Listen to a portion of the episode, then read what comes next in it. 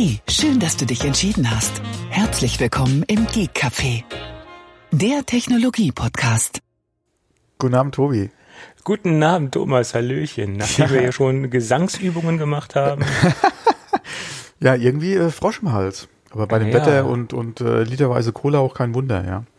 Äh, man darf doch keine Cola trinken. Das hast du eben selbst gesagt. Das klebt den Mund zusammen. Ja, bei dem Wetter, bei den Temperaturen ist das, äh, klar, wenn sie aus dem Kühlschrank kommen würde, wäre es ja schön, aber die kommt ja hier vom Schreibtisch. Vom Schreibtisch, was bei ja. dir alles so vom Schreibtisch die kommt. Die stand hier halt schon länger rum. Um, vom letzten Mal noch, ne? Super. Ja. Abgestandene Cola ohne Kohlensäure. Super. Nee, nee, Kohlensäure hat sie schon noch ein bisschen, aber die ist halt ein bisschen warm. Mhm. Ja. Ah ja, okay. Hm. Okay, aber was, was ganz heiß ist und was ganz warm ist, das ist unser Sponsor. Und der Sponsor hat jetzt endlich, endlich seine neue HomePilot-App draußen. Die ist jetzt im App Store eurer Wahl zur Verfügung, steht jetzt zur Verfügung entweder bei ähm, im Play Store oder im iOS Store. Und was die alles letztendlich final kann und macht, das ähm, verlinken wir euch oder die Seite, die Informationsseite, die verlinken wir euch in den Show Notes. Das ist nicht nur so ein bisschen Kosmetik, sondern das ist eine komplett neu überarbeitete App und äh, ich bin überrascht, was das Ding alles kann. Aber alles Nähere dazu äh, befindet sich in unseren Show Notes. Ja, dann bedanken wir uns für die freundliche Unterstützung. Mhm. Äh, bei der Firma Rademacher natürlich, das habe ich eben gar nicht gesagt. Ich habe noch Homepilot genannt, aber man sollte natürlich auch ja, noch sagen, dass das zur Firma Rademacher gehört. Mittlerweile wissen unsere Hörer doch Bescheid. Das hoffe ich doch. Ja, da hatte ich übrigens mit Besuch gerade äh, drüber gesprochen, über das Thema.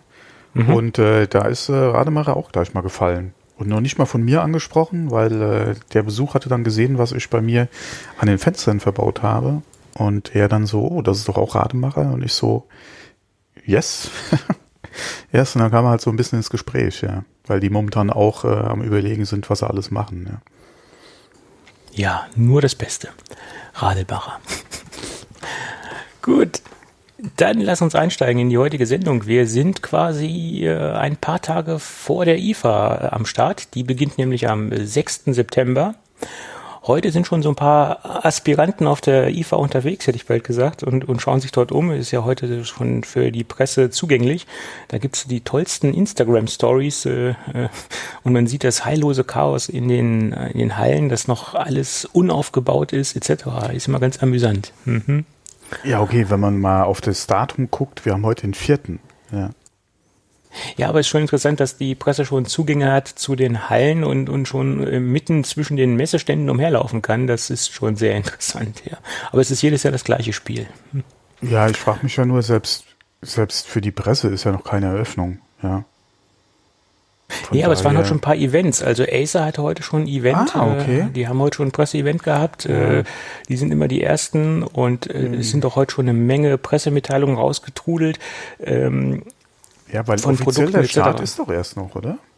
Der ist äh, am Freitag, ja. Ja. Der offizielle. Mhm. Ja, okay, aber ich bin halt jetzt so in dem IFA-Thema auch nicht mehr drin, aber genau, 6. bis 11. September, genau. Und da ist ja auch nichts mit wie irgendwie zwei Tage vorher nochmal äh, für, für, für Presse- und Fachbesucher. Sondern das ist ja im Prinzip eigentlich nur. Ja. Naja, also ein paar laufen, wie gesagt, jetzt schon dort rum. Ist schon ganz interessant gewesen. Aber wir müssen uns ja auch an der, an der IFA festhalten und an, an die IFA klammern. Die CeBIT ist ja nicht mehr. Uns, uns bleibt ja. ja nur noch die IFA. Äh, in diese Richtung bleibt eigentlich jetzt nur die IFA, stimmt, ja. Ja, so ist es. Ja, diverse Hausmessen noch, aber ansonsten eigentlich dann nur die IFA, ja. Ja, mhm. klar. Ja, und genau am 6. September möchte Samsung in Südkorea das Galaxy Fold vorstellen. Ja, die sind mutig. Parallel zu IFA da noch äh, mal ein Event starten. Mhm. Ja, Bin können Sie gerne gespannt. machen. Ich bin mal gespannt, äh, wie dann halt so, ja, nach einer, zwei, drei, vier Wochen die Geräte draußen im Feld dann auch noch sein werden. ja, also ich möchte es ja schon gerne mal testen und etwas länger testen als nur 14 Tage oder so und möchte echt mal sehen, wie, wie der Mechanismus, die, das Display, wie es dann wirklich so nach einem halben Jahr im täglichen Gebrauch aussieht, das, das Gerät und, und äh, ja. Wie sich die Mechanik äh, gemacht hat oder ob die wirklich jetzt äh, so vernünftig ist, dass man es auch wirklich im, im täglichen ja. Gebrauch benutzen kann. Wobei Samsung da aktuell, würde ich sagen, einen schwierigen Stand hat. Ja. Die müssen da gegen die Presse auf jeden Fall ankämpfen, weil ja. auch mit der Ankündigung jetzt äh, durch viele Blogs ist mit der Schlagzeile, beziehungsweise mit der Ankündigung der Vorstellung am 6. September sind Bilder wieder rausgegangen von defekten Geräten. Und das ist äh, nicht unbedingt so die beste Presse für, äh, für Samsung. Auch wenn man mal überlegt, dass es ja viele kleinere Blogs sind, die äh, das jetzt waren, die mir aufgefallen sind, aber auch die ja, haben ihre Leser beziehungsweise werden wo aufgegriffen, verlinkt, durch Twitter getrieben, ja, wie auch immer. Und äh, wie gesagt, da war eigentlich bei jedem Artikel äh, war ein Bild von, äh, von den diversen defekten Geräten zu sehen. Und das ist schon schwierig für Samsung. Ja, ja, klar. Und äh, die müssen jetzt abliefern. Die, die, die müssen jetzt, liefern, äh, ja, ja. Und äh, es warten ja alle momentan wieder auf die Einführung oder von, die, von, von ja doch von dem Verkauf von Samsung von den Fold-Geräten. Äh, die anderen Geräte, die angekündigt wurden, wurden ja jetzt auch äh, mehrmals jetzt nach hinten geschoben. Äh, es ist ja noch keiner äh, auf dem Markt draußen mit seinen Geräten im Prinzip. Und ich denke, die warten alle jetzt erstmal ab wieder auf Samsung, ja. Mhm. Ja, ja, die haben echt Druck. Ja, ja, wobei äh, es ist natürlich auch schon eine interessante Technik. Ob das die Lösung jetzt ist, äh, auch so wie Samsung gemacht hat, ist eine andere Frage, aber es ist eine interessante Technik. Und wir haben ja da auch schon drüber spekuliert, inwieweit das interessant für Apple wäre. Ich kann mir es nach wie vor eigentlich ganz gut für ein Tablet vorstellen. Mhm, ähm, ja. Da hatten wir ja auch schon ausführlich in der Vergangenheit drüber gesprochen und ich denke mal, das ist eigentlich der Anwendungsfall. Für Telefone wird es, denke ich mal, interessant, wenn du in dem Größenfaktor vielleicht rollbare Displays hast. Ähm, das wäre vielleicht nochmal so ein Ding, ja, dass du dann wirklich ein Display, wenn es benötigst, dann einfach nochmal ausziehen kannst und es wird größer und nichts zum Klappen, ja. Aber ich denke mal, da sind wir noch weit, weit, weit entfernt, was jetzt den Formfaktor Smartphone betrifft. Ähm, aber für Tablets zum Falten, warum mhm. nicht, ja? Ja, Warum nicht? Naja, es bleibt spannend. Mhm. Mhm. Ja. Ja. Was auch sehr spannend ist äh, und was jetzt so ein bisschen für Verwunderung gesorgt hat, die Firma Xiaomi äh, hat ja mehr oder weniger schon aktuell einige Smartphones äh, in Europa offiziell verfügbar. Über mhm. gewisse Kanäle werden die ja schon verkauft äh, etc. Und jetzt hat der ähm, Pressesprecher von Xiaomi angekündigt, dass nicht nur die Smartphones nach Europa kommen sollen, sondern auch das komplette Line-up, also vom Staubsaugerroboter bis zum Reiskocher äh, soll die komplette Produktpalette nach Europa, speziell auch nach Deutschland kommen.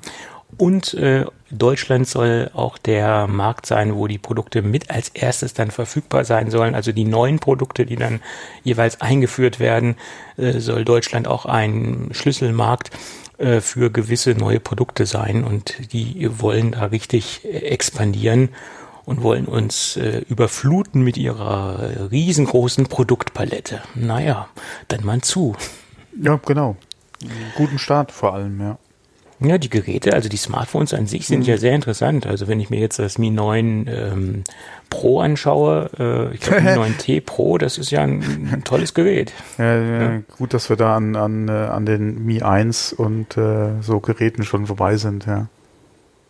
Naja, aber die haben sich wirklich, äh, äh, die haben wirklich gute Geräte auf dem Markt so zu einem sehr vernünftigen Preis. Also die sind echt interessant, die Dinger. Ne? Ja, ja, ja.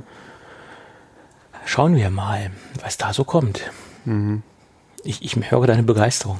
Äh, ja, man muss es einfach mal abwarten. Also Smartphones, ja, den Rest muss man mal gucken. Also die, äh, war das Xiaomi auch mit äh, Laptop und oder war das, verwechsel ich die jetzt mit Huawei? Ja, die haben auch äh, Laptops draußen. Ja, klar, also okay, doch, kleine, ja, genau. Mhm, mhm. Ja. Und ähm, ist es Huawei nicht, die momentan Probleme haben wieder mit Google und Android? Die haben mal wieder Probleme, ja, ja. Äh, mhm. Weil da hieß es ja, glaube ich, jetzt das nächste Gerät, was sie angekündigt haben, dürfte die Google-Dienste nicht äh, mit das war das Mate ja. 30, genau. Ja. Das wird ja, ja, demnächst auch vorgestellt, das 30er, in München sogar. Und die Frage ist natürlich, äh, stellen Sie es äh, Stellen Sie es ohne die, die Google-Dienste vor oder, oder äh, wie auch immer? Oder lassen Sie es äh, europatechnisch draußen, draußen vor, das Gerät? Und, äh, ja, Aber Sie, Sie, Sie dürfen, Android an sich dürfen Sie ja, oder?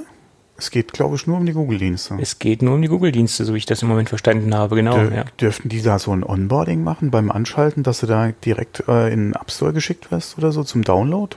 Weil das geht ja. Du kannst dir die Dinge oder äh, keine Ahnung oder einen Download der APKs anbieten. Dürften sie das?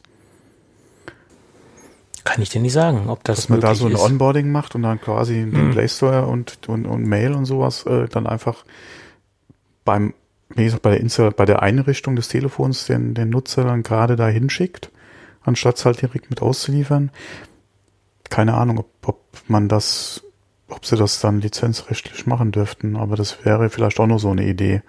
Wobei, mein Gott, das seit, äh, beziehungsweise das selbst runterladen, ja, das ist jetzt auch nicht das Ding. Klar ist es immer angenehmer, gerade für nicht so technisch affine Kunden, ja, dass es halt alles vorinstalliert ist. Aber mein Gott, äh, selbst Google bietet die Dinger ja im Download an, also von daher. Ja. Ich meine, für, für Leute, die sich mit der Materie beschäftigen, jetzt nicht unbedingt ein Grund, dann da nicht zuzugreifen. Auf jeden Fall so, wie ich der Materie bis jetzt halt nebenher mit einem Auge halt folgen konnte. Ja, ich bin ja in der Materie oder in dem Thema Android nicht mehr so drinne und lese da eigentlich schon noch so ein paar Überschriften quer. Ähm, aber auch gerade da halt Diskussion wieder mit Trade War US, China, das ist halt schon äh, so ein Ding, ja. Ja, das ist nicht so einfach. Gerade auch jetzt wieder, äh, hast du es mitgekriegt mit DJI? Nein. Die haben jetzt äh, in den Stores äh, in Amerika die äh, Preise erhöht und hauen den äh, Strafzoll, den, der auf die Produkte äh, ähm, aufgeschlagen wird oder, oder bei der Einfuhr halt fällig wird, fast eins zu eins auf den Verkaufspreis drauf. Ja gut, kann ich verstehen. Kann ich durchaus äh, nachvollziehen. Ja. Ne? Also ich glaube, 15 Prozent sind es ja auf die Produkte und irgendwas um die 13, irgendwas Prozent rein, um, rein von der Umrechnung her haben sie anscheinend draufgeschlagen. Äh, ich bin mal gespannt, wie sie Kunden annehmen. Andererseits hast du da auch wieder den Vorteil bei DJI, äh, in dem Bereich, in dem sie tätig sind, auch gerade mit den Drohnen, ähm, in diesem Segment beziehungsweise in der Qualität und mit dem Angebot, was sie haben, so groß ist die Konkurrenz in dem Feld nicht, gerade wenn du jetzt mal in den Semi- und Pro-Bereich gehst, äh, mit dem Angebot, ja. was sie haben. Ja. Okay, bei den Preisen sind 13 Prozent natürlich schon eine Ansage, die sie haben, mhm. aber ja. ähm, wer sich mit DJI oder wer überhaupt damit überlegt hat, ja, ähm, ja, wird wahrscheinlich in den Apfel dann halt beißen müssen. Ja, ist richtig. Aber ja. wie gesagt, dadurch, dass die wirklich ähm, so weit führend sind mit ihrer Qualität und mit, ihren, mit ihrem Feature-Set, was sie an, ans Tageslicht legen, ähm, können sie sich wahrscheinlich auch diese 13 Prozent leisten und sie haben immer noch äh, vernünftigen Absatz. Ne? Nehme ich mal an, dass, dass die Kunden das äh, akzeptieren werden. Ja, die Frage ist halt, wie groß ist die Marge bei so einem Produkt? Ja. ja wenn die Marge, selbst wenn du mal überlegst, die Marge wäre irgendwas, okay, die kaufen ja direkt, ja, äh, ist halt die Frage, ja, wenn die, liegt die Marge bei 30 Prozent? 40? Nee, 40 ist vielleicht ein bisschen hochgegriffen, ne? 30 Prozent vielleicht? Mhm. Ja. Wenn wirklich. du da drei oder 15 Prozent hier Zoll, ja, das ist natürlich schon eine Haussumme, ja. Mhm. So ist es. Ja, okay, ganz so kann man es nicht rechnen, aber man versteht, glaube ich, was ich gemeint habe. Ja. ja, auf jeden Fall äh, interessant zu sehen. Sie sind anscheinend so, was man gehört hat in dem Technik-Gadget-Bereich, äh, für den wir uns interessieren, so die ersten, die das halt machen. Ja. Mal gucken, wer da demnächst noch, ja, genau. Wer, wer nachzieht. Mhm. Mhm. Schauen ja. wir mal. Gut, und dann noch ein Thema von AVM. AVM hat äh, sechs neue Produkte angekündigt. Ich möchte jetzt zwei exemplarisch rauspicken, die mir so sehr positiv aufgefallen sind, die sie auch äh, auf der IFA jetzt äh, vorstellen werden. Das ist einmal ein ähm, vollumfänglicher 5G-Router und die sagen, das ist der erste Router, der dieses Feature-Set überhaupt anbietet auf dem Markt. Also sie sagen von sich selbst, dass sie die ersten sind, die das derzeit so äh, in diesem vollkommenen Feature-Set anbieten können.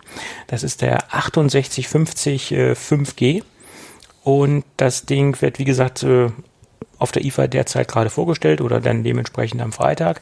Und das Ding ist, äh, ja, vom, vom Featureumfang im Endeffekt das, was wir von, von der Fritzbox kennen, letztendlich auf 5G-Technik. Also wir haben ja einen Qualcomm-Chip drin, den SD6X55, äh, sehr weit verbreitet, wird auch sehr oft von äh, anderen Herstellern eingesetzt, wie zum Beispiel auch der, das Huawei 5G-Modem, was ja im Moment auch äh, im, sehr oft verbaut wird, weil es auch eines der wenigen ist, die im Moment verfügbar sind. Und somit ist dieses Ding auch bei äh, AVM verbaut, also der Qualcomm-Chip. Wir haben eine Abwärtskompatibilität auf LTE und sogar auf 3G, also diese drei Standards 5G, LTE und 3G werden unterstützt. Und die üblichen Funktionen, die auch eine Fritzbox hat, also äh, Anschluss von äh, analogen Telefonen ähm, etc. Also letztendlich das, was auch, ich sag mal, so eine Fritzbox 74, äh, 7590 bietet, äh, von, von den Grundfunktionen, das, das haben wir jetzt auch in, in der 6850 5G drin. Eine Besonderheit ist auch, dass wir zwei Antennen haben und somit auch zwei Antennenanschlüsse haben. Äh, das sind Standard SMA-Anschlüsse und wir können auch externe Antennen dort anschließen, um somit noch etwas besseren Empfang zu garantieren oder äh, die Antennen halt positiver zu positionieren. Das heißt, ich könnte mir da eine externe Antenne irgendwo hinsetzen aufs Dach, könnte das mit Das wollte äh, ich gerade fragen, ja. Also gibt es da äh, solche ja, ja. Lösungen, die, wo du quasi hier aufs Dach gehen kannst und könntest dir das Kabel dann bis zum Ah, okay.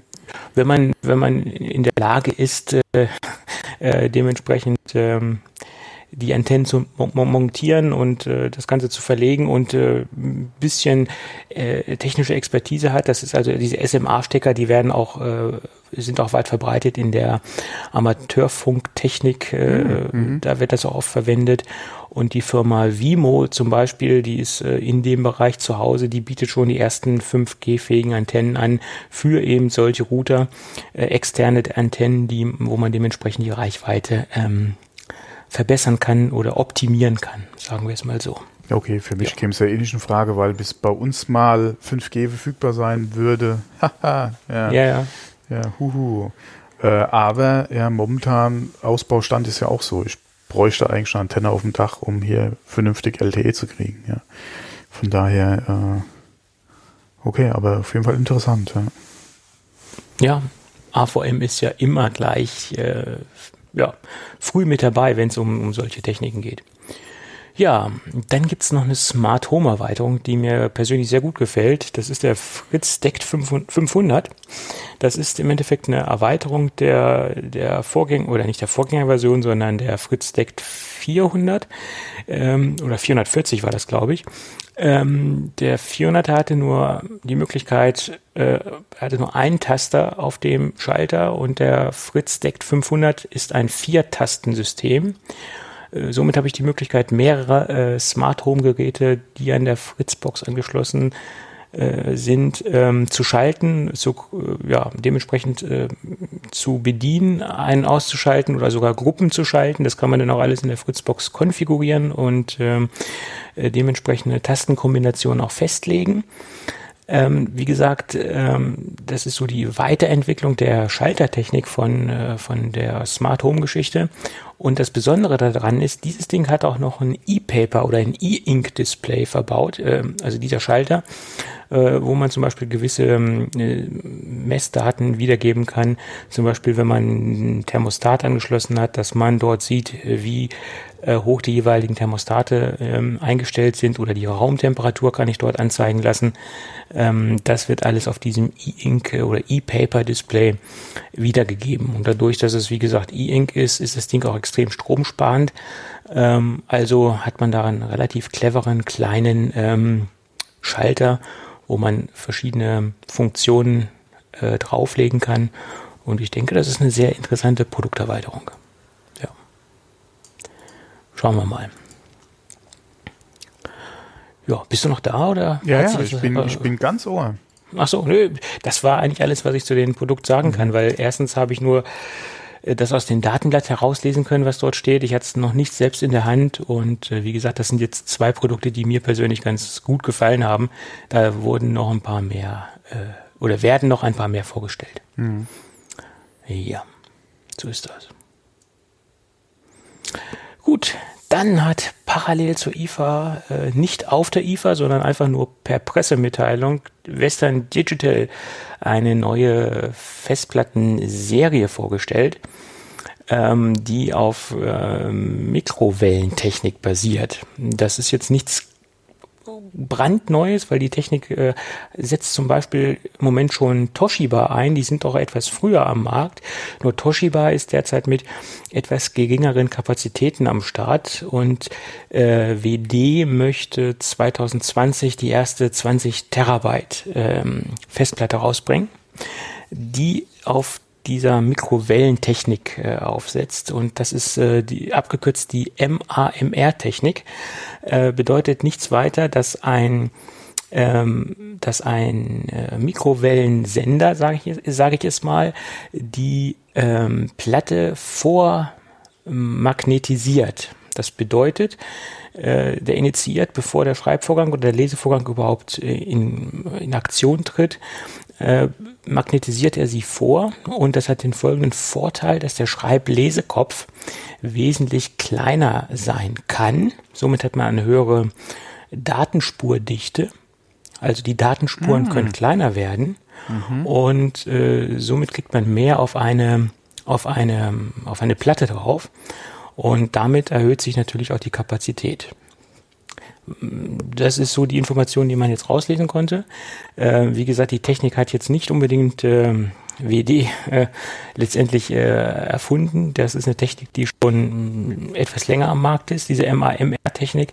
Aber ähm, wie gesagt, äh, sie sind die ersten, die die 20 Terabyte ähm, äh, demnächst anbieten werden. Es sind wohl auch schon größere Mengen an ähm, Enterprise-Kunden ausgeliefert worden, die da gerade einen Test fahren in irgendwelchen Data Center äh, wo gerade größere Mengen von diesen 20 Terabyte äh, Platten getestet werden. Bin ich sehr gespannt, was dabei rauskommt und äh, ich bin auch sehr gespannt, die äh, eventuell nächstes Jahr mal testen zu können. Mal schauen.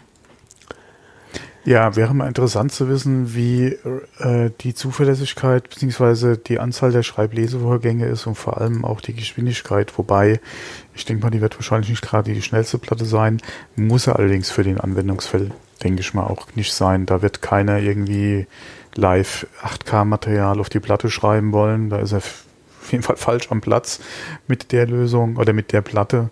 Äh, aber gerade so im Server- und, und Storage-Bereich, eine Platte mit 20 Terabyte ist natürlich schon interessant. Ja, ja und, und da sieht man natürlich äh, ganz klar, dass die SSD zwar eine extrem weite Verbreitung hat und auch in gewissen Serverbereichen und auch in gewissen Servereinwendungen mittlerweile auch schon SSDs eingesetzt werden. Speziell, wenn ich jetzt äh, so eine High-Performance-Datenbank auf diesen Dinger, auf diesen Servern laufen lasse, da mhm. macht das mhm. wahrscheinlich auch Sinn. Äh, aber generell ist es auch so, dass äh, die konventionelle Festplatte noch lange nicht tot ist. Ja, ja gerade in dem Bereich, ja. Alleine ja. der Preisvorteil, den du wahrscheinlich mit der Platte hast, äh, ja. ist ja auch nicht zu unterschätzen. Ja, das ist nach, ist auf jeden Fall gerade bei den Mengen, über die man dann da spricht, an, an, äh, an äh, Kapazität, die man einfach vorhalten muss, ist natürlich äh, schon eine Preisfrage, ja. Äh, nach wie vor, obwohl die SSD-Preise halt auch so gefallen sind, ja. Ja, aber die äh, Größen der SSDs sind noch lange nicht in diesen Bereichen, wo wir bei, bei konventionellen Platten sind. Es gibt zwar äh, schon. Pro, pro Platte, ja. Ah, klar könntest du so ein Array auch mit SSD aufbauen. Nur ja. überleg mal, wenn du vernünftige SSD-Technik dann auch äh, um oder äh, einsetzen willst, ja, bei welchen Preisen du da landest, ja. Ja, es, es gibt zwar äh, mittlerweile schon wahnsinnig große SSDs, auch äh, Seagate ist damit äh, am, am Start mit, mit wirklich großen Enterprise-Lösungen, äh, aber zu wahnsinnigen Preisen, ganz klar. Mhm. Ja. Mhm. Ja, und äh, ja. Ja, naja. okay. Schauen wir mal. Jo auf jeden Fall interessant. Je, je größere Platten rauskommen äh, und je, je, je größer sie vom, vom Datenvolumen werden, je günstiger werden natürlich auch die kleineren Modelle und es kann natürlich für den Konsumenten und auch speziell für den Endkunden nur von Vorteil sein, dass, dass solche großen Platten jetzt rauskommen. Ganz klar. Ja, dann lass uns doch mal ein bisschen über Apple sprechen. Apple Event am 10. Ja, es September. ist jetzt quasi die letzte Aufnahme vor dem Tag. Äh, vor dem Tag der, der, der Wahrheit. Der, der Wahrheit, was Apple da raushaut, ja, ja. Ja, alleine die, äh, wird es sich bestätigen, ja. Wird es die Pro-iPhones geben? das ist ja die Frage. Und, ich, ich äh, glaube ja schon, ja, ja. ja und äh, was hat äh, dieser Glasapfel in diversen Farben zu bedeuten?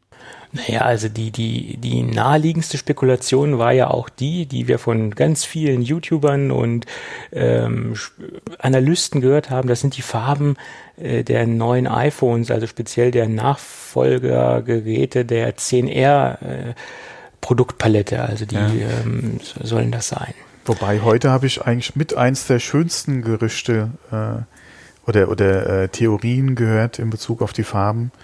Und zwar äh, jetzt mit Ausscheiden von Johnny Ive bei Apple äh, gäbe es nochmal äh, so quasi als Sonderserie äh, beziehungsweise Sondermodell äh, neue farbige iMacs.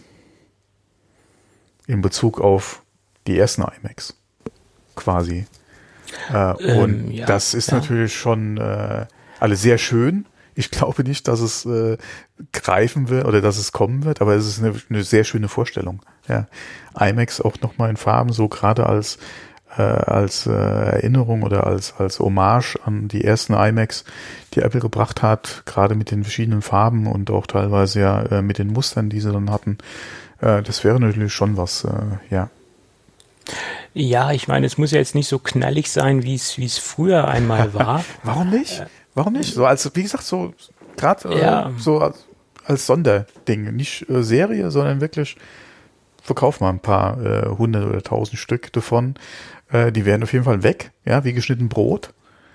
Ähm, und von daher, mein Gott, da kannst du doch dann so ausgefallene Farben machen, wie du Bock hast. Aber wie gesagt, eine net, nette Idee, ja, was man sich da zusammengesponnen hat, aber ich denke nicht, dass das äh, irgendwie passen wird. Ja. Ähm, ja, glaub, ja, weiß ich nicht. Könnte sein, dass sie vielleicht äh, so einen Farbton noch zusätzlich bringen, der dann so ein bisschen in das, mhm. ja, denkbar, äh, aber, ja, denkbar, aber irgendwie auch unwahrscheinlich. Ich genau. meine, Ne, sagen wir es mal mhm. so. Denken kann man sich ja viel und man kann sich auch viele Gedanken machen dazu, aber ob das dann alles umgesetzt wird oder ob Apple das so umsetzt, ist eine andere Sache. Ähm, genau wie diese Idee, dass wir das Classic-Logo äh, wiedersehen werden, ja, ja. also die Classic-Farben, das glaube ich auch nicht. Mhm. Allerdings, was ich mir vorstellen könnte, ähm, wir, ich weiß nicht, ob du die, die neue Farbrückseite vom Note 10 kennst, diese die total verschiedene Farben hat, egal wie man sie ins Licht hält, äh, hat sie verschiedene, gibt sie verschiedene Farben ab, also so, so regenbogenartig, sage ich mal. Hast du das schon mal gesehen, das, das Note 10? Äh, nee, nee, nee, nee, nee. Mhm. Okay, jedenfalls sind das, ist das so eine total durchgeknallte Farbe, so, so eine Flip-Flop-Farbe, würde ich fast sagen. Ich, je nachdem, wie man sie ins Licht hält, gibt sie verschiedene Farbtöne ab. Und ich könnte mir vorstellen, dass eventuell das Apple-Logo auf der Rückseite der iPhones in, in, dieser, in dieser Farbe ist, dass man, je nachdem wie man es hält, äh, so, so regenbogenartige Farbschimmergeschichten zu sehen sind. Also dass jetzt nicht so direkt in your face das Classic-Logo zu sehen ist, sondern so, dass man es nur erahnen kann und dass das halt glänzend ist und äh, das wäre vielleicht noch eine Idee äh, zum, zur Art Classic-Logo oder das jetzt so ein bisschen äh, als Anlehnung an das alte Classic-Logo. Mhm. Ja, dass das es ein bisschen dezenter Idee. ist. Das ist eine ja. schöne Idee, ja. Hm. Äh, aber nochmal zurückzukommen auf äh, unseren Autopodcast. Mhm. Äh, es gab mal äh, in der Vergangenheit Autohersteller, die solche Lacke im Sortiment hatten. Äh, mittlerweile mhm. gibt es das auch teilweise noch als Sonderlackierung, aber die waren äh, auf, ja, nicht unbedingt jetzt Standardprogramm, aber Sondermodelle gab es auch teilweise mit, mit so einer Lackierung. Und da ist meine Frau mal ein Auto gefahren. Ähm, die Lackierung war auch nicht schlecht. Das war von Daimler damals auf einem 190er. Äh, die sah auch gut aus, ja. Ja, mein Vater hatte mal eine C-Klasse ähm, in Blau und je nachdem, wie sie stand, äh, war es dann so ein grünlich, mhm. so ein, wieder so bläulich. Das war auch so eine Speziallackierung. Also ähm, ähnlich war da war das Daimler ähnlich. auch, ja. Mhm. Mhm. Ja, da fand ich damals äh, sehr gelungen. Ob ich würde jetzt so heute keine Lackierung unbedingt haben wollen am Auto. Aber damals fand ich das echt äh, gelungen und auch gerade für das Fahrzeug sehr passend, ja. Ja. Ja, also da gibt es ja verschiedene, es gibt ja sehr dezente Flip-Flop-Lackierungen und es gibt ja so aggressive, also das kommt auch immer darauf an, wie das umgesetzt worden mhm. ist. Also da, da muss man halt, da ist es auch schwierig, äh, jeden Geschmack zu treffen. Naja, wobei zuletzt habe ich einen Porsche gesehen, so ein Pink. Oh. Ja, aber der war ja wohl hoffentlich nur foliert und nicht lackiert. Keine Ahnung, der ist mir ja nur entgegengekommen. Ich habe noch gedacht, um Gottes Willen. Keine Firmenbe Firmenbeschriftung oder so, weil da gibt's ja hier bei uns im Kreis auch die eine oder andere Firma, äh, auch gerade mit so einem Zitronengelb, ja. Der, der fährt einen Hammer in Zitronengelb und äh, ich glaube mhm. Mercedes in Zitronengelb äh, mit der Firmenbeschriftung dann und dem Firmenlogo. Okay, lass ich mir gefallen. Ja, da weißt du auch, das Auto, ja, wenn das eine Firmenzulassung hat, ja, okay. Beziehungsweise, wenn es in der, wenn es ein Firmenfahrzeug ist, okay. Ja, das ist nicht irgendwie so ein kleiner drei mal drei Zentimeter Aufkleber irgendwo äh, hinten, ja, der, der nicht auffällt, sondern das ist in your face, ja. Äh, das ist ein Firmenwagen, okay, das kann er nicht, das kann er auch nicht ab, äh, ableugnen und das, da sagt ja auch kein Steuerprüfer irgendwie, das, äh, ja, das ist, ist so offensichtlich. Ähm, aber wie gesagt, dieses, diese Farbe auf diesem Porsche. Mm. Und das ist ja auch kein Standardfarbton, ja, also. Naja, also so, solange es äh, keine Lackierung ist, ist es ja noch okay, weil das kann man ja rückstandslos entfernen. Aber stell dir mal vor, der ist jetzt zum Lackierer gegangen, hat äh, gesagt, mach mal. Äh. Ja, oder so irgendwie ab Werk schon dann. Mm. Na okay, wem's gefällt, ja. Ja, ja. Macht. Aber ich würde sagen, genug Auto-Podcasts für heute. Machen wir mal weiter im Takt. Äh, wir waren Apple-Event. Apple-Event, ja, ja. Ja, da, wie gesagt, 10. September und wir können davon ausgehen, dass wir neue iPhones sehen werden und mhm. dass irgendwo in, in dem Naming auch ein Pro drin stecken wird. Wie mhm. das jetzt so genau sei, äh, aussehen wird, ob wir wirklich die komplette iPhone 11 Pro Max sehen werden oder nur iPhone Pro Max etc., das ist fraglich. Aber ich gehe zu 99 Prozent aus dass irgendwo ein Pro, Pro drinne stecken wird. Ja, höchstwahrscheinlich wird es ja wahrscheinlich stark darauf hinauslaufen, dass du dann ein iPhone 11 hast, dein iPhone 11 Pro und dein iPhone 11 Pro Max. Max. Ja, oder sie gehen auch komplett weg von den, von den Zahlen und machen nur noch ähm, iPhone, iPhone, iPhone, Air, iPhone Pro, iPhone Pro Max. Kann ja auch sein. Nee, ich denke, ein R wird es nicht mehr geben ja, da gab es ja auch Spekulationen, dass jetzt, dass, dass man beim R bleibt und dass man dafür die, die Namens, also die, ähm, na, bin ich durcheinander. Die oder Zahlen wird aus dem R ein R. Nee, nee. Arr, arr. Ja, arr, ja, ja, ja.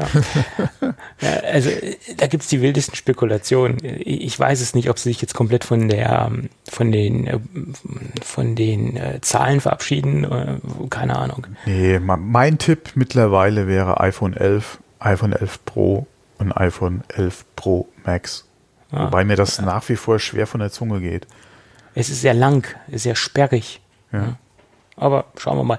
Genauso gab es ja Spekulationen, dass bei der Speichergröße die Einstiegsgröße 128 Gigabyte sein sollen, was ich begrüßen würde.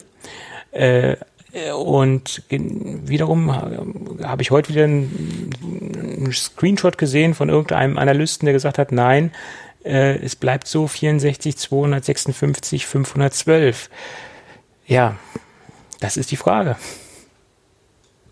Bin ich gespannt. Äh, kann man auch sein. Ich bin gerade überlegen, welche Speichergröße habe ich dann? Ich glaube 256, oder?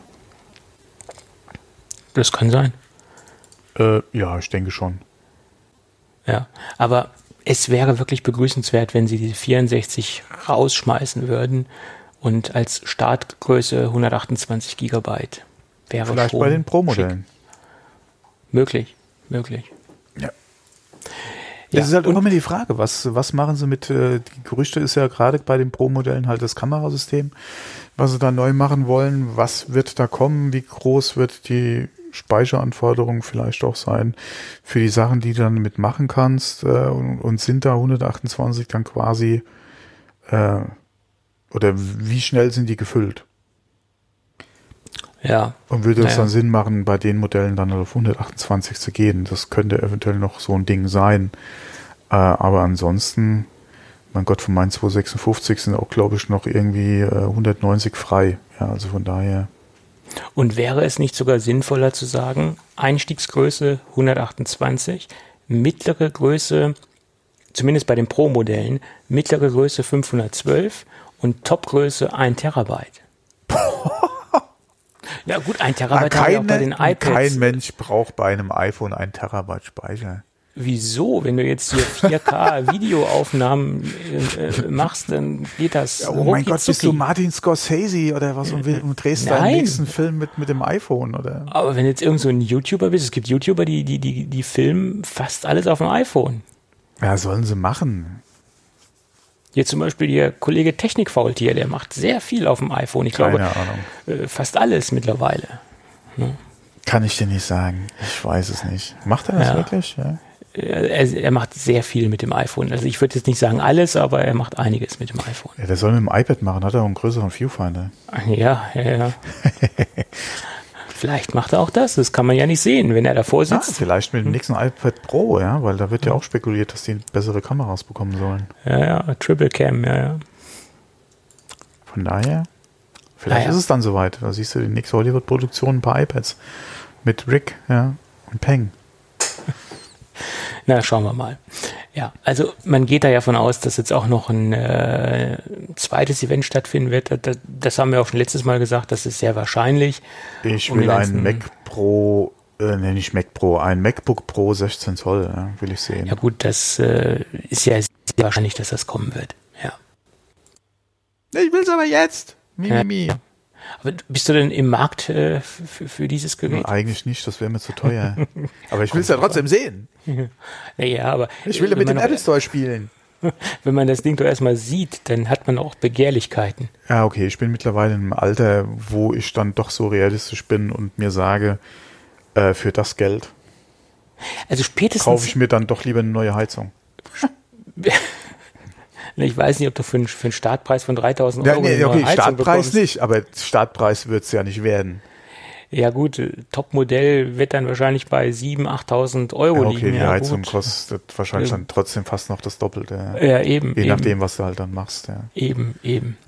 Aber Thomas, du kriegst doch auch schon so ein kleines Ding für sechs, äh, kle äh, kleinen Anführungszeichen. Du kriegst schon eine Heizung für 6000 Euro. Ja, ich krieg auch eine Heizung für 4.500 Euro, aber das ist nicht das, was ich hier im Haus haben will, beziehungsweise haben muss. Ja, ich habe hier auch nicht irgendwie nur 40 Quadratmeter. Ja. Ja, sei froh.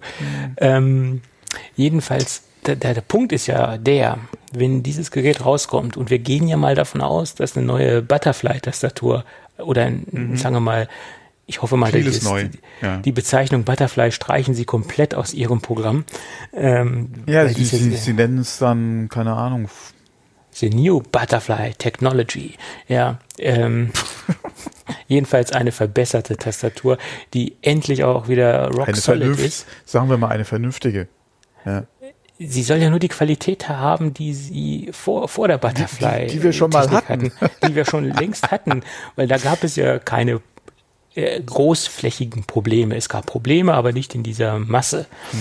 Ähm, und spätestens dann, wenn diese ganzen Tests draußen sind und diese Tastatur ist wirklich stabil und läuft stabil, dann sind bei mir natürlich extreme Begehrlichkeiten geweckt. Ganz ehrlich. Weil dann geht's mir nicht um das Gerät an sich, sondern es geht mir darum, dass man wieder ein verlässliches MacBook hat und wo man sich wirklich darauf verlassen kann und nicht jedes Mal, wenn man das Ding aufklappt und denkt, ja, wann geht denn jetzt die Taste kaputt? Wann klemmt sie denn jetzt? Bei mir funktioniert Gott sei Dank noch alles, aber Das wird wahrscheinlich auch sehr lange noch funktionieren. das hoffe ich. Aber man hat ja trotzdem jedes Mal Angst, äh, wann geht's kaputt? Ist so. Und dann stehst du da. Ich, ich habe in meiner Laptop-Tasche immer eine externe Tastatur. Für diesen Fall oder? Ja, genau. Oh, nee, Freunde. Ja, Nein, doch. Ist so. nein. Ich nenne es paranoid, aber es ist so. Du fährst doch auch nicht mit zwei Autos durch die Stadt. Es könnte ja ein, eins kaputt gehen. Das, deswegen fahre ich auch ein zuverlässiges Auto. ja. ja. ja. Naja, aber es ist äh, lästig, lästig. Ja, Gut. aber apropos Auto, bei mir am mein Multifunktionslenkrad äh, löst sich jetzt äh, anscheinend, keine Ahnung, ob das, also ich wüsste gern mal, wer diese Teile verbrochen hat. Also diese Taste, äh, im, also das Design der Taste, beziehungsweise äh, äh, wie dieser Taster dann technisch auch hergestellt wird, weil anscheinend ist es äh, ein beschichteter heller Kunststoff, ja. Weil du hast ja die, die, die, die Teile, wo halt ja die Beleuchtung durchscheinen muss, ja, damit ihr auch hier mit der Beschrift, Beschriftung in Anführungszeichen halt sehen kannst, was die Taste halt macht, ja, ist ja beleuchtet. Äh, und wie, da löst sich jetzt dieses Schwarz von der Taste ab bei mir im Auto. Und ich noch so, what the fuck? Jeder Tastaturhersteller kriegt das mit seinen scheiß Keycaps besser hin, als ihr im Auto mit, äh, mit diesen, na, sorry, ja, aber das ist mir gerade noch mal so in den Sinn gekommen. Das darf doch nicht wahr sein. War das diese Softlack-Oberfläche oder, oder was? Ja, keine Ahnung, was das sein soll. Äh, hm. ich, ich, ich muss, ich muss da bei meinen Kollegen, die, äh, die, also bei meinen Kunststoffkollegen, die in der Autobranche da tätig sind, in dem Bereich mal fragen. Äh, es ist, es wird ja auch kein Kunde von uns sein, gehe ich mal davon aus. Ich wüsste nicht, dass wir einen Kunden haben, der für diese Automarke arbeitet äh, oder zuliefert. Ja, von daher, wie gesagt, wird es das wahrscheinlich nicht sein. Ähm, aber ich habe mich auch gefragt, Freunde, ey, wie, könnt ihr das machen? Das ist ja auch wieder mehr so die billigere Lösung, die ihr da gewählt habt, anstatt äh, äh, äh, Entschuldigung. Kam mir gerade in den Sinn, musste mal raus. Nee, wie gesagt, da, ja. da, da gibt's äh, billig Keycaps, ja, die wesentlich besser äh, halten, ja, beziehungsweise sind als, als diese Tasten gerade bei mir in meinem Lenkrad im Auto. Ja, das darf nicht wahr sein. Ja. Und vor allen Dingen, da guckt man ja permanent drauf, wenn das jetzt, es ist ja. Ah. Ja, ich habe zuerst noch gedacht, okay, da hast du dir irgendwie als anfing. Wie gesagt, mittlerweile ist es leider ein bisschen fortgeschritten. Ich weiß auch nicht, ob das eventuell mit der Hitze und mit der Sonneneinstrahlung zu tun hat. Ähm, aber da war das dann so ein kleiner Spot, ja. Und ich dann so, ah, ja, okay, muss halt mal drüber wischen, Staub oder irgendwas. Ja, Pustekuchen, da löst sich wirklich diese Beschichtung, ja, löst sich, löst sich da ab. Und äh, ich so, ey, what the fuck, Freunde, ey. Mir kommt nur noch, äh, keine Ahnung, deutsche Wertarbeit ins Haus. Beziehungsweise in die Garage muss es ja heißen. Wobei, manche haben ihre Autos auch im Haus stehen. Ne? Hat man ja auch schon gesehen, ja. Da, du kennst doch diese, diese kleinen Piktogramme, die so eingestanzt sind äh, bei den bei den Lenkrädern teilweise. Also bei mir im Lenkrad war es damals diese, diese Hupe, das Symbol mhm. der Hupe, das war einfach so eingestanzt. Das war jetzt nicht bedruckt, sondern nur gestanzt oder hervorgehoben. Mhm. Und aus irgendwelchen Gründen war das schief. Also die Tröte, also die Fanfare, die hat nach unten geguckt. Also mhm. und ich habe jedes Mal da drauf geguckt. Ja, man, ja. ja. Denn Volkswagen gefahren hier, das Ding ist schief. Ja, vielleicht das Lenkrad nicht gerade eingebaut. Guckt er, guckt er, nö, richtig eingebaut. Tja, sagt er, da müssen Sie jetzt wohl mit leben. Wo, wo, wir wieder nee. bei dem Thema sind, was ist akzeptabel und was nicht. Ja. Nee, da muss ich nicht mitleben. ja, jedenfalls war es dann ein langes Hin und Her. Und ungefähr nach drei Monaten haben die mir dann komplett neuen Airbag eingebaut, weil das Ding ist eine Airbag-Platte und sobald du das Ding löst, mhm. jedenfalls bei dem Modell war es so, dass dann auch auto automatisch der Airbag kaputt gegangen ist, wäre. Und es war halt so mit fest verbaut. Und da gab es eine riesen Eskalation und ja, da müssen wir extra hier Airbag mir, und. Ah, das hm? macht mir Bauchschmerzen, wenn du das erzählst. Ja, ich will auch nicht wissen, was es bei mir ist. Also mich langsam regt es mich auch auf.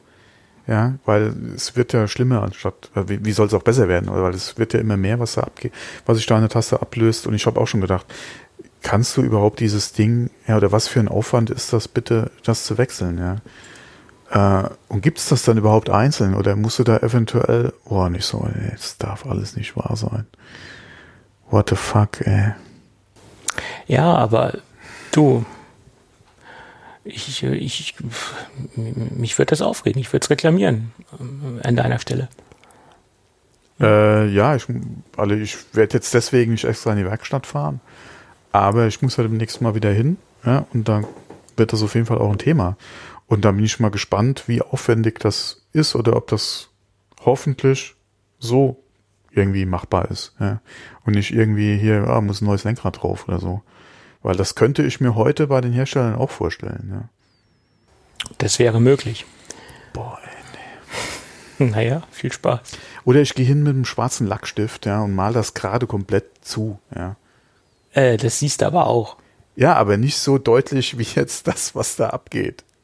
Und allein, dass man es weiß, dass Ja, es das nicht ist original Schlimme, ist ja. und dass es halt quasi die, die Do-it-yourself-Lösung ist, das macht dann ja schon fix und alle. Also nein. nein, Nein! Nein! es geht nicht. Ja. Gut. So, äh, jetzt waren wir wieder gerade bei Autos, äh, wieder zurück zu äh, Apple waren wir gerade, genau. Apple, ja, ja. Es sind erneute Hinweise aufgetaucht zu den Bluetooth-Trackern. Das, das hatten wir schon vor ein paar Monaten, Mhm. Ja, dass ja. die Dinger ähm, spekuliert worden sind. Und jetzt sollen da in einer internen Beta, äh, die jetzt nicht an die Öffentlichkeit gekommen ist, also eine Beta für die ähm, Mitarbeiter, erneut Hinweise aufgetaucht sein, dass da wohl was kommen wird. Der Codename B389 soll es sein, äh, der dafür R2D2, verwendet. C3PO. genau so ungefähr, der für die Dinger verwendet worden ist. Und ähm, ja, da gab es die wildesten Spekulationen. Das Interessanteste, was spekuliert worden ist, dass die Dinger austauschbare Batterien haben sollen, Knopfzellen. Und da ist mir jetzt spontan durch den Kopf gegangen, nee, das ist aber nicht Apple. Also es wird Apple nicht machen, das Ding jetzt aufschraubbar machen, was natürlich nachhaltig wäre und auch für, die, für den weiteren Betrieb und für den langjährigen Einsatz natürlich interessant wäre. Aber ich glaube, dass, dass das macht Apple nicht. Was ich mir vorstellen könnte, ähm, induktives Laden. Hm, Dann könnte ich mir eher noch die Knopfzelle vorstellen. Wieso? Was würde jetzt dagegen sprechen, ähm, dass man, man spekuliert ja auch, dass die iPhones äh, auf der Rückseite Energie abgeben können, also ähm, Reverse äh, Charging, ähm, äh, bidirektionales Laden, wie man so schön sagt. Und äh, dann könnte man auch einfach so einen so einen so einen Nee. Tracker da drauflegen und das Ding am iPhone aufladen. Nee, aber wie lange müsstest du den am iPhone liegen haben? Ja, das geht ja alle, schnell. alle, aber alles, alles über fünf Minuten äh, kannst du haken. Nee, du kannst ja auch zum Beispiel relativ schnell deinen Pencil äh, aufladen am iPad Pro. Das läuft ja auch über Induktion. Und das geht ja auch super fix. Also Keine da Ahnung, sitzt wie ja auch kein riesen Akku drinne. Ein paar Ja. Sekunden ist das Ding voll. Ja. Also ein paar, also ein, zwei Minuten ist das Ding voll. Du Das siehst- geht ja relativ Du, zügig. du, hörst, du hörst mich meine Stirn äh, in Falten legen. Naja, aber so ein paar kleiner Bluetooth-Tracker und da ist ja Low Energy Bluetooth drin, ne? Äh, der braucht ja, hat erstens kann er ja keinen großen Akku haben. Die, die Technik macht's ja auch wieder unnötig teuer. Okay, es ist Apple, aber trotzdem. Naja gut, ich glaube nicht, dass das Ding unter 99 Euro kosten wird. Wenn Apple Ein Tracker? Ja. Na, nein. Ja. Da Totgeburt. Naja. Sorry, also es ist Apple, aber das ist eine Totgeburt. Das, das ist ein Trecker, den du höchstwahrscheinlich irgendwann mal verlieren wirst, ist das zu teuer. Naja, die, die, die Frage ist natürlich die, wie sieht das Geschäftsmodell aus? Was wird Apple mit dem Ding, äh, wird es quasi ohne zusätzlichen Dienst nutzbar sein? Weil es gibt ja zum Beispiel den Konkurrenten Teil. Teil hat ja diese Standardversion draußen. Die ist, äh, also die Standard-Features sind kostenlos nutzbar und wenn man ja diese Pro-Features haben will, muss man ja ein Abo abschließen. Das kostet monatlich oder jährlich äh, etwas. Ich kann es jetzt nicht sagen, was die dafür nehmen, aber das, das gibt bei Teil auch ein Abo-Modell für, für die Premium-Features. Und wie wird Apple das machen? Wird das einfach mit in die Dienste mit einfließen und holen die dann quasi die, ähm, die Marge am, am Hardware-Produkt selbst raus und die ganzen Premium-Funktionen sind einfach mit dabei? Oder machen die das Produkt vernünftig vom Preis und äh, ziehen sich dann was über irgendwelche ähm, monatlichen Abos? Ähm, nein. Ja, wie nein? Nein, Keine ich Abos. kann, ich kann Abo. mir nicht vorstellen, dass sie ein, ein kostenpflichtiges Abo, Abo draus machen. Außer sie hätten irgendwelche äh, Pro-Features, die sie zusätzlich zu dem Tracking noch verkaufen wollten. Und äh, mit der installierten Basis an Geräten draußen denke ich nicht, dass sie da irgendwie für einen Fünfer im Monat extra nochmal diese Funktionalität verkaufen würden. Die verkaufen dir den Tracker und damit hat es. Äh, ja, okay. Und ja, da muss man halt überlegen, was, was kann der Tracker, was, was macht er? Und die Frage wäre halt, klar, du könntest natürlich auch überlegen, wenn du hingehen würdest und gerade diese, diese Premium-Funktionen in Anführungszeichen anbieten würdest, wie zum Beispiel jedes draußen befindliche iOS-Gerät kann diesen Tracker oder die Meldung deines verlorenen Gegenstands wenn, oder de, deines Trackers zu dir halt geben mit der Position, wo er das letzte Mal gesehen wurde. Ähm, und wie gesagt, das kann man ja machen, ja, da hat ja Apple äh, das schon mal vorgestellt, gerade mit dieser Tracking-Funktion, ähm, die ja anonymisiert über quasi Geräte dann gemacht werden kann, die nicht dir sind. Ja, und diese, diese äh, Cloud-Geschichte, diese, dieses. Das äh, wäre halt so ein Ding, wo du sagen würdest, okay, das ist ein gewisser Mehrwert. Ja. Äh, ich als Field Traveler äh, möchte oder wäre bereit, dafür nochmal einen Fünfer extra zum Beispiel zu zahlen. Das ist auch die Frage, wie weit wäre das halt im Diebstahlfall interessant? Würde das noch funktionieren? Auch über das Zurücksetzen des Geräts zum Beispiel hinaus?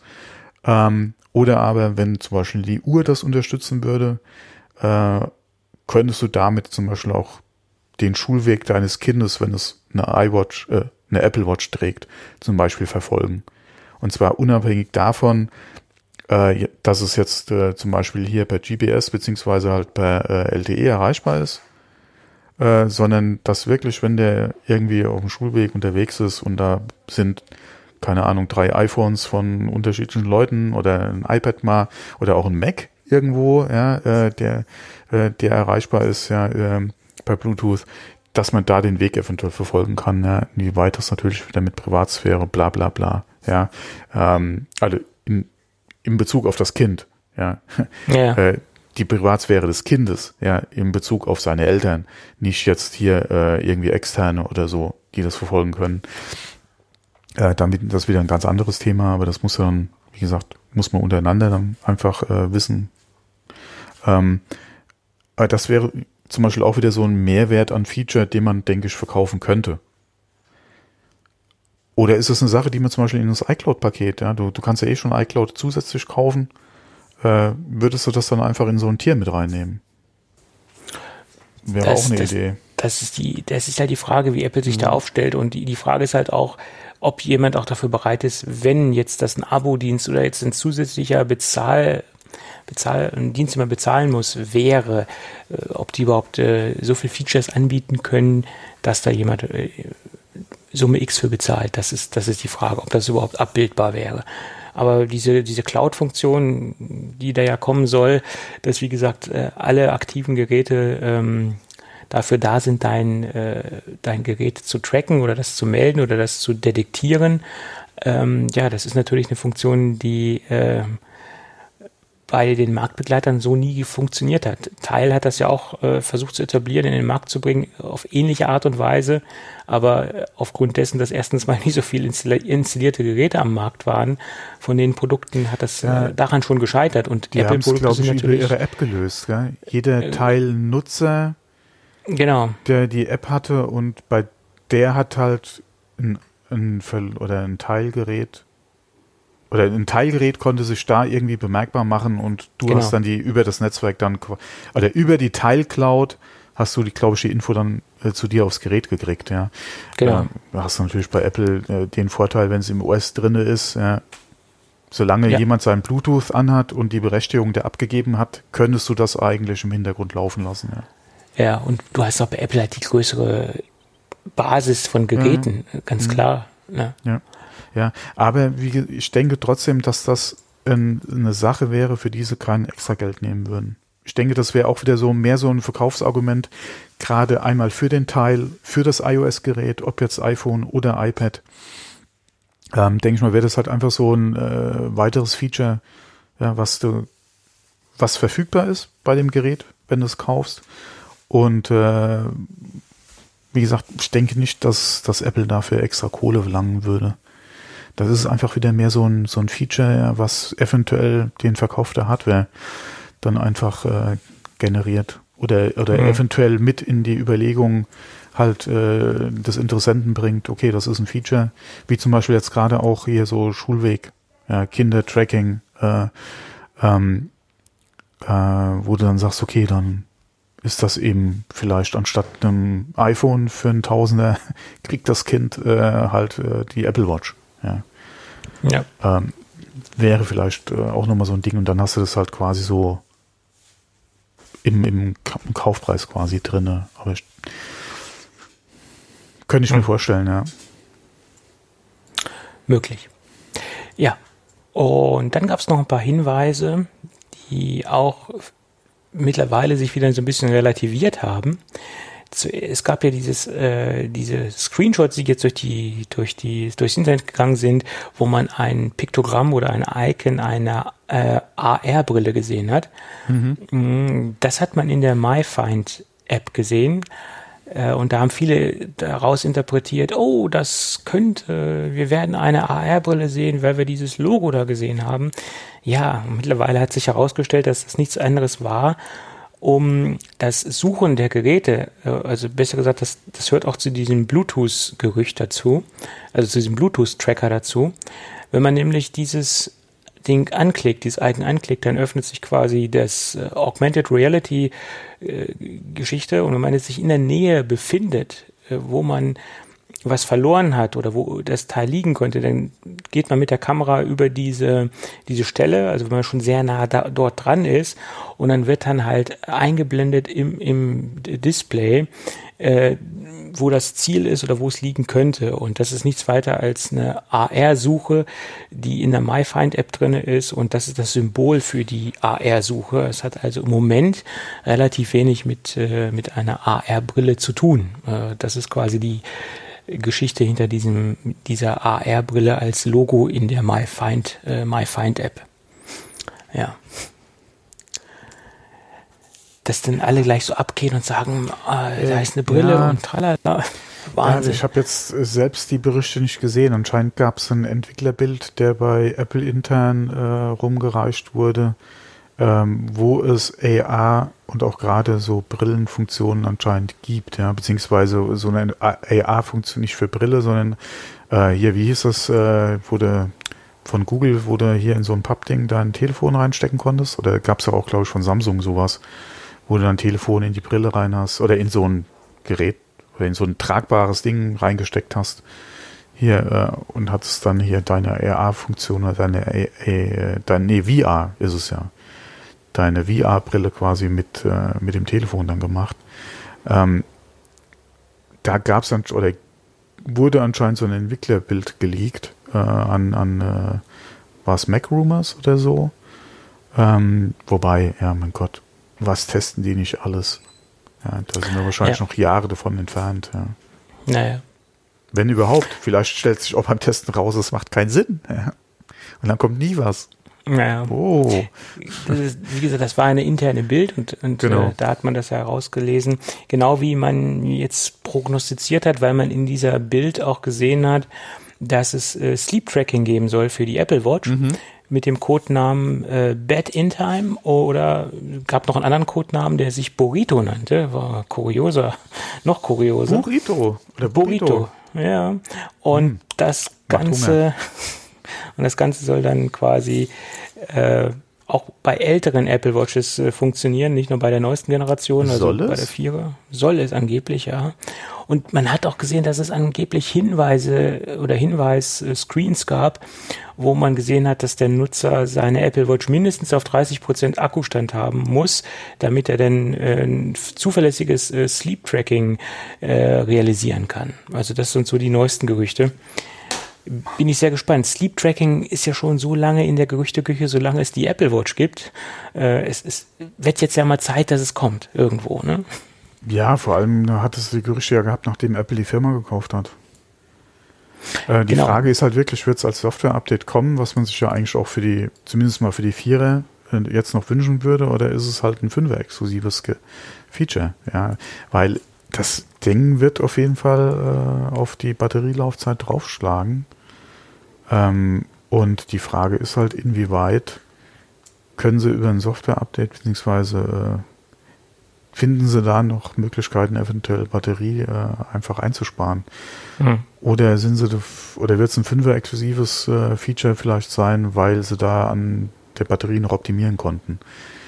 Ähm, man wünscht sich natürlich, dass es für die älteren Geräte auch noch kommt, wenn auch nicht vielleicht bis zur ersten runter, aber zumindest mal, dass die Vierer es noch bekommt, ja. Ja, da ist man da kann man gespannt sein, was da passiert. Und äh, sind wir aktuell bei vier? Series 4, ja. Ah, okay, gut. Ja, nicht ja. Das, das man, man, hat ja auch gemunkelt, dass die 5er gar nicht so ein großes Update bekommen wird, sondern dass es dann nur verschiedene Updates, Material-Updates geben wird, sprich Titanium und ja. ähm, ähm, äh, Keramik. Aber müssen sie groß was jetzt an der Uhr wirklich updaten? Ähm, ist die Frage, ja, vielleicht okay, vielleicht mal ein bisschen schneller oder so, aber das Einzige, was man sich wirklich wünschen würde, ist doch längere Akkulaufzeit. Das oder sagen wir mal das, was man, was man so als offensichtliches Feature sich wünschen würde, ist einfach längere Akkulaufzeit. Dass ja. du die Uhr wirklich vielleicht zwei oder drei Tage ohne nachzuladen äh, einfach tragen kannst, ja längere Akkulaufzeit ist für, für, für, jegliche, für jegliches äh, Gerät äh, interessant. Ja, aber gerade ne? bei der Uhr ist es ja interessant, weil du momentan ja. ja. vielleicht anderthalb bis zwei Tage durchkommst. Also garantiert ja. zwei bis drei Tage oder sagen wir mal so drei Tage, eventuell länger, je nach Anwendung, wäre natürlich schon wünschenswert. Ja. Je länger, umso besser. Auch ein Always-On-Display wäre ja nett. Wobei, da kann man, glaube ich, auch mit leben, wenn es nicht so ist, weil man guckt ja nicht 24 Stunden auf die Uhr. Ja, von daher, äh, ob es jetzt always on sein muss, ja, okay. Ich würde mir aber auf jeden Fall halt, wie gesagt, mehr Akkulaufzeit definitiv wünschen. Ja, ja auf jeden Fall. Und vielleicht Third-Party Watchfaces. Aber ich glaube, bis das kommt, äh, wird es noch länger dauern. Da sind wir schon bei Apple Watch äh, 12 oder 13. Mhm. naja, schauen wir mal. Aber die nächste Nachricht, die hat mich ja persönlich vollkommen aus den Socken gehauen. Ähm, freie Werkstätten bekommen die Möglichkeit, Apple-Produkte zu äh, reparieren. Oder besser gesagt, die Möglichkeit, dass ähm, man jetzt Ersatzteile beziehen kann, äh, direkt von Apple. Das heißt, man muss sich online zertifizieren äh, bei Apple. Das Ganze ist äh, kostenlos. Ähm, das heißt, man muss ein kurzes Frage- und Antwortspiel durchgehen. Man muss sich da kurz ähm, äh, ja, äh, über die Fähigkeiten, die man hat oder die Kenntnisse äh, muss man kurz ähm, kundtun.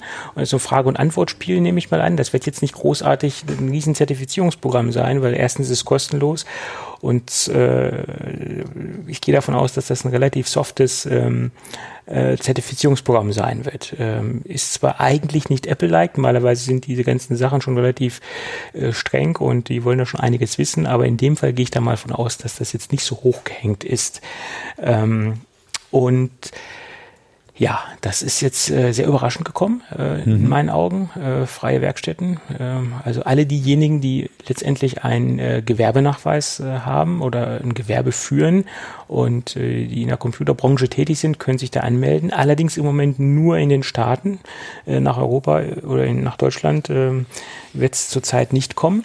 Ähm, und man kann quasi auf Original-Apple-Ersatzteile zurückgreifen. Nicht nur Apple-Ersatzteile, sondern auch Dokumentationen, äh, Werkzeuge. Ähm, was gab es noch? Werkzeuge der Dokumentation. Ja, das sind so die, die, die wichtigsten Dinge. Äh, und auch die Geräte, die dafür zuständig sind, zum Beispiel auch ein Home-Button, also oder Touch-ID, äh, wieder an das Gerät anzumelden oder wieder mit dem Gerät zu verheiraten oder der Hauptplatine zu verheiraten. Äh, alles diese Produkte, die kann man da jetzt äh, beziehen nach der Zertifizierung. Ich bin nicht sehr gespannt, äh, wie das ablaufen wird und vor allen Dingen, ähm, was die Geräte, die man da halt benötigt, speziell die ganzen Werkzeuge, was die so äh, preislich äh, ausmachen, das wird teilweise nicht ganz günstig sein. Ja. Ne? Mhm. Hat mich sehr überrascht. Ja. Wen, wen haben wir es zu verdanken? iFixit, die haben ja so in den Staaten so extrem Druck gemacht auf Right to Repair und auf den ganzen Kram. Äh, ich denke mal, das wird auch ein Auslöser sein, aber jetzt nicht der Hauptgrund. Ja. Ne? Ich denke mal, dass die im Raum stehende Gesetzgebung dazu auch ein Ding ist, ja. ja. Ähm, der Druck, der einfach da ist und äh, die Frage ist halt, auf was will sich Apple in Zukunft da eventuell auch mehr konzentrieren? Äh, wenn du natürlich hier gerade so kleine Reparaturen außer, äh, aus deinem eigenen Laden vielleicht raushalten kannst ähm, oder Leute, wie gesagt, dann zum, keine Ahnung, zum Shop ihres Vertrauens dann einfach gehen, hast du natürlich auch wieder mehr Reserven frei für anderes. Klar, können die Reparatur und, und das Geld mitnehmen, aber die Frage ist ja auch, was bleibt da für Apple unterm Strich hängen und machen sie mit was anderem nicht das bessere Geschäft? Und es ist natürlich auch gute PR. Ja, auf jeden Fall. Wahrscheinlich auch, äh, äh, noch mehr als. Äh, ja. Es war auch sehr überraschend, dass das jetzt das passiert ist. In, in, meinen Augen, das konnte man jetzt nicht so absehen. Ähm, nee, das, das ja, kam jetzt recht überraschend, ja. Hm. Es gab ja schon mal so ein paar ähm, Probe, äh, Probehändler in den USA, die die, dem man den Zugang zu Ersatzteilen äh, recht leicht gemacht hat. Die waren in so einer Art Beta-Phase, was man jetzt im Nachhinein rausgehört hat. Äh, aber trotzdem war es sehr überraschend, äh, ganz, ganz ehrlich. Äh, ich finde es gut, äh, ist auch, denke ich, was man jedenfalls so von den Statements gelesen hat oder von der Pressemitteilung oder von, von dem Anmeldeprozess, liest sich das in der Theorie sehr gut. Wie das natürlich in der Praxis aussehen wird und, und wie gut das dann funktionieren wird, das äh, wird sich dann erst rausstellen.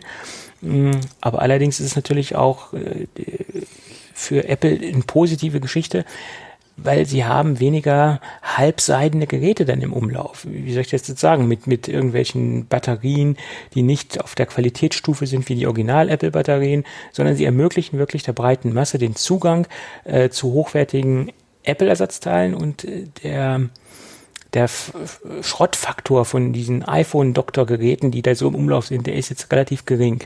Den wird es zwar auch noch geben, aber mit dieser Aktion äh, ist es einfach sind einfach bessere Geräte dann nach der Reparatur im Umlauf oder mehr bessere Geräte nach der Reparatur im Umlauf. Also die Chance ist da relativ hoch. Mhm. Ja, finde ich gut. Finde ich gut. Ja. Gut, dann noch zwei Themen, äh, oder besser gesagt ein Thema und ein Gadget und dann sind wir durch. Kommen wir zum Thema E-Mobility. Okay. Okay. Die Firma Bosch hat in Kooperation eine, mit einem ähm, schwedischen Hersteller von Kinderwagen, den Namen kann ich jetzt nicht aussprechen, deswegen versuche ich das zu umgehen. äh, Link ist in den Show Notes. Link ist in den Show Notes, aber das Modell kann ich aussprechen. Äh, das Modell nennt sich E-Stroller. Äh, ich habe es mir extra notiert. Ah, da ist es. Äh, NXT 90E. Das klingt wie, eine, wie ein Motorrad irgendwie, aber es ist nur ein Kinderwagen. Und dieser Kinderwagen hat quasi. Der, der kostet so viel wie ein Motorrad. Kommt drauf an, ja. ja, ein kleines, günstiges, gebrauchtes Motorrad bekommt man da schon für, ja. Äh, jedenfalls hat dieser Kinderwagen äh, einen elektrischen Antrieb. Der Antrieb funktioniert natürlich nur, wenn ich den Kinderwagen auch selbst schiebe. Also er fährt jetzt nicht von alleine, um, Gottes Willen. Er funktioniert nur dann, wenn ich das Ding auch ähm, selbst anschiebe. Ja, ist eigentlich auch schade. Normalerweise müsstest du über eine App die Route programmieren können und ja, dann ja. schickst du den auf Tour. Sicherheitsgründen, äh, Sicherheits, äh, oh Gott, äh, ja. Ich glaube, das, das käme durch keine Instanz durch, das Ganze. So einmal, einmal um den Block? Einmal um Block, einmal Gassi gehen, aber gut, genau. mit dem Kind geht man, ja, äh, geht man ja nicht Gassi. Genau, den Hund kannst du auch noch dran, ja, dann hast du zwei ja, Fliegen ja. mit einer Klappe erledigt. Ja. Und das Ding hat jedenfalls äh, zwei äh, Motoren, die sind von Bosch und das Ding wurde auch in Kooperation Wie? mit Kein Bosch Allradantrieb. Kein Allradantrieb, nee, nee. 4 ist, ja WD. auch, ist ja auch nicht von Audi, ja? ist ja kein Quattro. Ja, ja, Quattro. Ich sehe noch die Werbung, da fährt da irgendwie diese Sprungschanze hoch, der Kinderwagen hier, diese, diese Skisprungschanze. Ah, ja, genau, genau, genau. Obwohl, da gab es, glaube ich, schon am Fahrradhersteller der mit seinem E-Bike äh, eine Skischanze hochgefahren ist, gab es, glaube ich, auch, ja. Oh, runterfahren ist einfacher. Ähm, War, glaube ich, auch ein Bosch-Motor. Mhm. Jedenfalls, es klingt jetzt ein bisschen absurd, dass, dass jetzt sowas auf den Markt kommt. Aber wenn ich mir überlege, wie manche Leute mit Kinderwagen oder umgehen, in Anführungsstrichen umgehen, wie sie manchen, manche Leute Kinderwagen verwenden in Form von Lastenwagen und das Ding noch beladen mit Einkäufen und sonstigen Kram. Also äh, da ist das Kind quasi das kleinste, das kleinste ähm, ähm, was untergebracht werden muss, sondern sämtliche Einkäufe werden dann auch dran gehängt und unten reingepackt und dann hat man natürlich auch ein gewisses Gewicht und wenn man dann noch einen Berg hochschieben muss, kann das mit so einem mit so einer Unterstützung schon von Vorteil sein, ist meine Meinung. Ähm, ob das jetzt unbedingt Not tut, ist eine andere Sache, aber jetzt so ein Szenario halt, wenn man so einen vollgeladenen Kinderwagen hat, mit Einkäufen etc., denke ich, könnte es ganz praktisch sein. Ob sich das durchsetzen wird, ist eine andere Sache. Allein schon, wenn man sich den Preis anguckt, der liegt äh, derzeit geschätzt, äh, nicht geschätzt, sondern angegeben vom Hersteller, je nach Ausstattung zwischen 2000 und 2500 Euro. Ja, obwohl es gibt Kinderwagen, die kosten auch ohne Antrieb so viel Geld. Ja, von daher. Ja. Muss man gucken. Ja, das Ding wird bestimmt äh, im Prenzlauer Berg Riesenabsatz finden. Ja, Riesenabsatz ist die Frage, aber da wird es definitiv welche geben, die äh, gerne zugreifen. Und gerade, äh, du hast ja eben schon angesprochen, äh, je nachdem, äh, es gibt ja auch diese Stehboards fürs Zweitkind, was du bei so Dingen noch montieren kannst. Wäre das eventuell äh, oder wird es die Sache auf jeden Fall oder das Elternleben einfacher machen? Das ist richtig, ja. ja. Die Frage ist Gut. echt, wie stark ist der Motor? Wenn ich mir da hier, äh, wenn ich mich da auf dem Board noch hinten dran stelle, kann es uns beide dann ziehen? Das glaube ich nicht. Das wäre echt die Frage. Das glaube ich nicht. Aber es sind ja halt zwei Motoren, aber du kannst natürlich auch zwei schwache Motoren einbauen. Das ja, hat jetzt nichts damit zu tun. Die Frage ist ja, wie viel Kilo und welche Steigung würdest du mit dem Ding noch bewältigen können? Ja, ja. Ja. ja. ja. ja gut, auf Ideen muss man kommen. Ja, äh, ja. ja, ja. Und die Frage ist natürlich auch, wie groß ist der Akku, die Reichweite etc. Äh, alles ja, okay, so, beim, beim, beim Gehen es ist ja auch vom Design her, was ich gesehen habe, jetzt nicht unbedingt ein Kinderwagen, wo du sagst, okay, der ist für Sportler oder fürs Joggen gedacht. Ja, so, so macht er ja keinen Eindruck. Von daher hast du, denke ich mal, wenn man vom normalen Gehtempo ausgeht, was du beim Kinderwagen schieben einfach hast, ja, entsprechend wird die Unterstützung sein viel. Das ist ja jetzt auch kein E-Bike, ja. Da kommst du ja auch mit relativ wenig Akku wahrscheinlich sehr weit, ja. Also, sagen wir mal, weit in Bezug auf was läufst du denn für Strecken im Kinderwagen? In der Regel, ja. Mhm. Hast du recht. Ja. Interessant, ob sich das jetzt durchsetzen wird. Allein schon vom Preis her äh, ist ja. natürlich auch ein Produkt für Leute, die jetzt nicht so auf den Cent gucken müssen, mhm. sagen wir es mal so. Ja. Ob das so der Durchschnittsverbraucher, äh, ob das was für den Durchschnittsverbraucher ist, genau, das ist eine ganz andere Sache mein Haus, meine Yacht, mein Auto, mein Kinderwagen. Ja, ja. Gut, gut. Kommen wir zum Gadget, würde ich sagen, bevor wir jetzt noch weiter über Kinderwagen reden. Mein Haus, mein Boot, mein Auto, mein Kinder. oh Mann. Irgendwann wird das so sein. Ja. ja. ja. okay, kommen wir äh, zu, zu was bitte? Zum Gadget. Gadget-Organisation, Gadget-Management, äh, besonders von Kleinteilen. Da bekomme ich immer wieder die Frage, was gibt es da für Möglichkeiten, das zu organisieren? Was ich eigentlich schon seit Jahren mache, ist äh, entweder, äh, ja, entweder kleine Mesh-Beutelchen, das, die sind immer ganz lustig, weil die sind transparent und man kann das auch nach Themengebieten ordnen oder so kleine Grid, äh, ja, wie soll ich das jetzt beschreiben? Wie soll man jetzt dieses Produkt beschreiben? Du weißt bestimmt, was es ist, aber ja, das ist ein kleiner, äh, eine kleine, so ein kleines Mäppchen, sage ich jetzt mal. Gibt es in verschiedenen Größen. Das ist so eine DIN A4-Größe, würde ich jetzt sagen. Und auf der Vorderseite sind ganz, ganz, ganz, ganz, ganz viele äh, Gummibänder äh, vernäht. In verschiedenen Längen, quer, beet, durcheinander über das ganze Produkt rüber.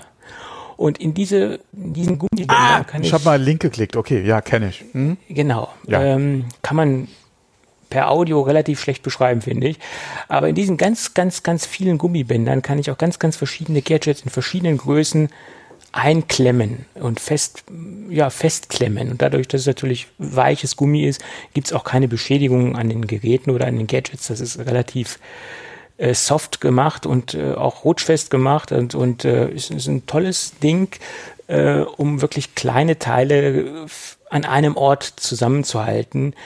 Sprich Kabel, ähm, ein Pencil, ein Netzteil, eine externe Festplatte, eine Powerbank. Das kann ich alles auf diesem, auf diesem Grid oder auf diesem, ähm, äh, ja, diesen Gummibändern äh, unterbringen. Und bei diesem Modell ist es zum Beispiel auch so, dass ich auf der Rückseite, äh, da befinden sich bei dem Modell keine Gummibänder. Äh, auf der Rückseite befindet sich noch ein Reißverschluss, wo ich dann nochmal so kleine Unterlagen reinstecken kann, so eine Art äh, Schreibmappe in Anführungsstrichen. Also da packe ich immer noch so ein paar Notizen rein. Und dann gibt's noch eine Lasche, ich kann das Ding auch irgendwo aufhängen. Ähm, speziell, wenn ich jetzt einen Rucksack habe und äh, meine ganzen äh, Gadgets auf diesem auf dieser kleinen Mappe, auf diesen Gummibändern organisiert habe, kann ich das jetzt komplett rausziehen. Ich habe alle kleinen Teile auf einen Blick äh, und die fliegen jetzt nicht im Rucksack umher und je nachdem, wo ich bin, kann ich sie auch äh, positionieren, hinhängen äh, und habe sie alle sichtbar und weiß, okay, da ist es und es fliegt jetzt nicht irgendwie rum oder ich kann auch nichts vergessen, sobald ich es immer wieder an dieses Grid hänge. Und äh, das ist nach meiner Meinung die optimale Art und Weise, schnell Kleinteile zu ordnen, zu organisieren und auch schnell zum Beispiel von einem Rucksack ins andere zu wechseln. Wenn ich jetzt zum Beispiel sage, okay, ich brauche jetzt heute einen Rucksack, morgen eine Notebook-Tasche, dann brauche ich halt nur dieses Grid rausnehmen und die, die Hauptgeräte rausnehmen und ich habe sofort alles umgepackt. Also es ist auch für Leute interessant, die öfter mal ihre Tasche wechseln, weil ähm, man hat alles separat, konzentriert, fokussiert auf einem Ort untergebracht. Und das ist nach meiner Meinung die optimale Lösung. Hier habe ich das Modell von der Firma Yoto verlinkt. Das ist auch das Gerät, was ich oder das Gadget, was ich äh, jahrelang schon im Einsatz habe. Es gibt so einen Quasi-Standard von, glaube ich, Grid It oder Grid IT oder wie die Firma auch heißt, aber die kosten teilweise das Doppelt- oder Dreifache. Ähm, das sind so die, ist so die Firma, die es eigentlich etabliert hat. Aber ähm, dieses Yoto-Produkt steht dem eigentlich nichts nach, nach meiner Meinung. Angefangen habe ich auch mit, ähm, mit dem Grid, ähm, aber das war mir dann auf Dauer zu teuer. Ja, da bezahlt man wahrscheinlich auch nur den Namen. Und hier kostet das Einsteigermodell 14,59 Euro. Mhm. Ja. Und wirklich praktisch. Finde ich. Mhm. Aber das ist auch eine Geschmackssache. Jo, dann würde ich sagen, haben wir das doch auch äh, abgefrühstückt. Jo. Hey, abgefrühstückt. Apropos, ich habe Hunger. Okay. Dann will ich dich auch nicht länger aufhalten. Oh Gott, nein, nein, nein, so war es jetzt auch nicht gemeint. Und äh, wenn alles gut geht, hören wir uns dann hoffentlich nächste Woche wieder, oder? Ja, ja, denke ich schon. Ja, okay. Jo, Bis dann. dann würde ich sagen, bis dahin. Mach's Jo. gut. Tschüss. Tschüss.